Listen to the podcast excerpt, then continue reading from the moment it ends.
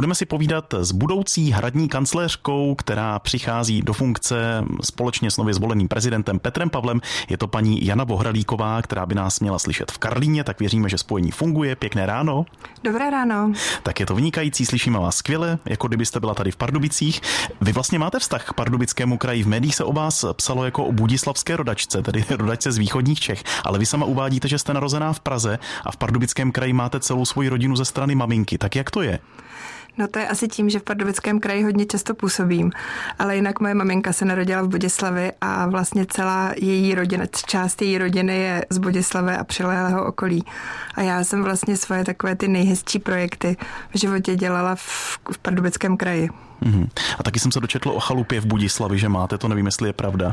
Ano, ano, to je chalupa, kterou koupili moji rodiče před 50 lety a pořád ji máme. Mm-hmm. No a včera jste dokonce byla prý v Litomyšli. Ano. já se tam jezdím hrozně odpočinout. Já mám pocit, že tam někde jsou i moje kořeny a, a tak se tam jezdím vždycky pro sílu. Tak jsem na chvilku odjela na chalupu a načerpat sílu pro další dny. Hmm, takže když potřebujete energii, dorazíte do Pardubického kraje. Tak ano, nějak. Ano. no a zmíníme taky určitě ten kostel nový, který jste navrhla kdysi pro Budislav jako projektantka. Jak na to vzpomínáte? Moc hezky. To byla taková trošku partizánská doba. Já myslím, že dneska už by to nešlo při složitosti stavebních řízení, ale tenkrát to všechno nějak šlo, byla k tomu otevřená cesta.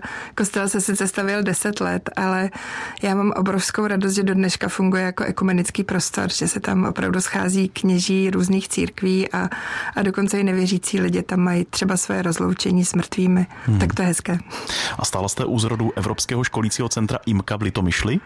Ano, ano, hmm. ano. To byl výsledek také jedné skvělé akce v Pardubickém kraji, což byl Tencinkový festival. To je festival náctiletých, které, který byl v Litomyšli díky osvícenému starostovi tehdejšímu panu Brídlovi, který nám otevřel své město a vlastně mu nevadilo, že 2000 teenagerů přijede do desetitisícového města.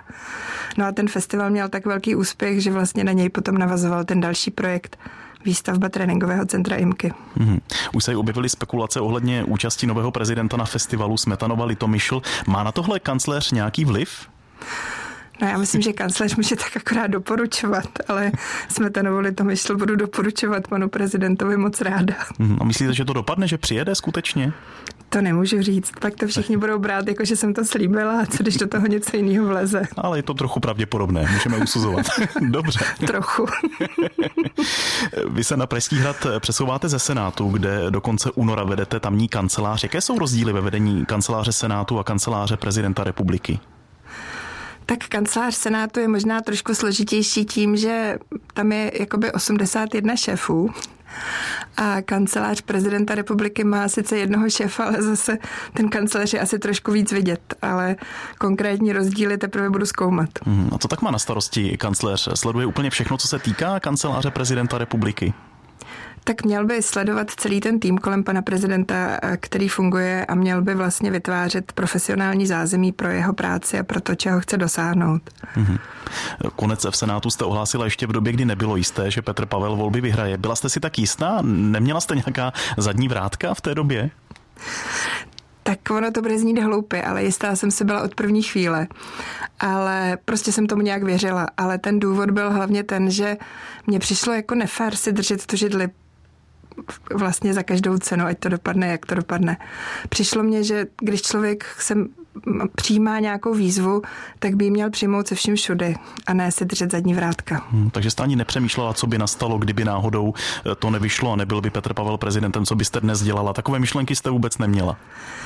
No, já jsem je neměla, ale pan předseda Senátu, když jsem mu to přišla říct, že teda chci v každém případě skončit, tak měl takovou hrozně legrační větu, říkal, a co budete dělat? A já jsem říkala, no, třeba budu prodávat do Lidlu.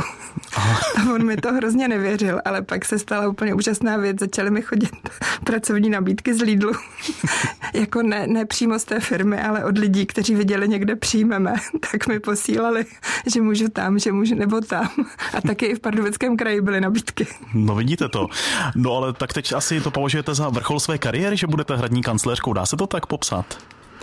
To mi všichni říkají, ale já to nemám jako vrchol. Já jsem, já vlastně si myslím, že všechno, co mě v životě potkalo a všechny pozice, které jsem kde zastávala, tak byly svým způsobem jako vrcholem.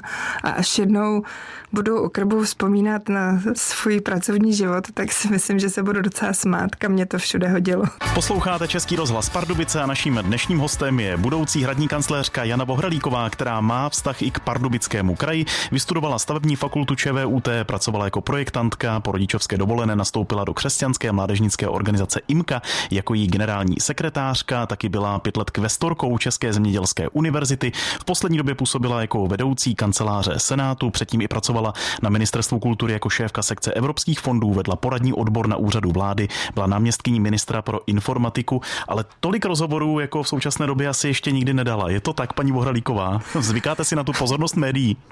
No je to tak, já nevím, jestli si na ní dá zvyknout, ale tak, jak jste vymenoval všechna ta moje působení, to vypadá jako, že jsem pěkný fluktuant, ale ono to tak není, mě už je docela dost let a já jsem ve všech těch sférách byla vždycky tak 6-7 let. Hmm.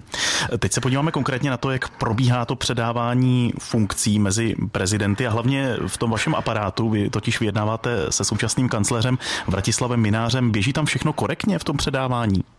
Tak já musím říct, že ano.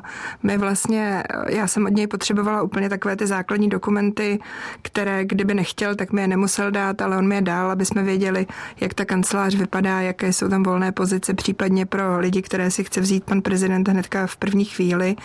A pak jsme vlastně všechen čas věnovali přípravě inaugurace a i tam jeho součinnost je velmi dobrá, protože bez hradní kanceláře dneska těžko jen dokážeme zorganizovat tak složitou akci, jako je inaugurace prezidenta. Mm-hmm, ta inaugurace bude 9. března. Hodně jí chystá ten stávající aparát prezidentské kanceláře, ale jak říkáte, určitě i vy jako nový tým v tom máte nějaké slovo, takže to ladíte dohromady. No, tam ladí několik týmů mm-hmm. noty. Uh, jednak teda protokol poslanecké sněmovny, protože inaugurace jako taková je vlastně společná schůze obou komor, takže protokol poslanecké sněmovny, pak určitě protokol senátu jako druhé komory. No a pak ty následné akce už jsou v gesci nového pana prezidenta a ten teda, protože má svůj tým jenom z té volební kampaně, tak ten samozřejmě v té v profesionální části doplňuje kancelář prezidenta republiky. Mm-hmm. Petr Pavel už na konci ledna říkal, bude potřeba přenastavit fungování kanceláře prezidenta. Její současné vedení nefungovalo tak, jak mělo. Kancelář ztrácela důvěryhodnost a respekt. Jak se to konkrétně projeví, to přenastavení fungování? Dá se to nějak popsat? Tak eh, já myslím, že je to už docela hodně viditelné z toho, jak, eh, jaký prezident bude pan Pavel. On eh, deklaruje, že se bude hodně věnovat jak domácí, tak zahraniční politice, že bude jezdit mezi lidi a že se bude snažit překleno, překlenovat příkopy, které ve společnosti dneska jsou. K tomu potřebuje profesionální aparát, který hlavně otevřeně a dobře komunikuje a pak taky profesionály a experty z různých směrů, tak aby opravdu ta stanoviska jeho nebo ta vyjádření byla nějakým způsobem podložená. Ten tým um, už vlastně některá jména uh, v éteru jsou, tak je jasné, že, že sahá po velkých profesionálech a ti budou potřebovat nějaké zázemí. Na druhou stranu jsou zase standardní věci, které kancelář prezidenta musí eh, dělat a respektovat a to se nějakým způsobem musí projevit potom v prolnutí toho nového i starého týmu. Hmm. Nástup Petra Pavla provází velká podpora voličů všeobecné očekávání. Není tam zároveň třeba i strach z o to většího zklamání, které může nastat? No, je pravda, že to očekávání je obrovské. Už jenom podle toho, jak se mnou mluví lidé, a to už vůbec neříkám, jak mluví s panem prezidentem, nebo jak mě píší, tak očekávání je opravdu veliké.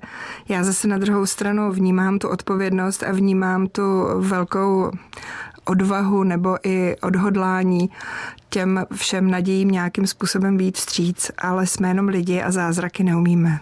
Hmm, to říká Jana Bohralíková, budoucí hradní kancléřka, která má v Pardubickém kraji i svoji chalupu, kam jezdí odpočívat. Už víte, kdy přijedete zase odpočívat? No to teda opravdu nevím.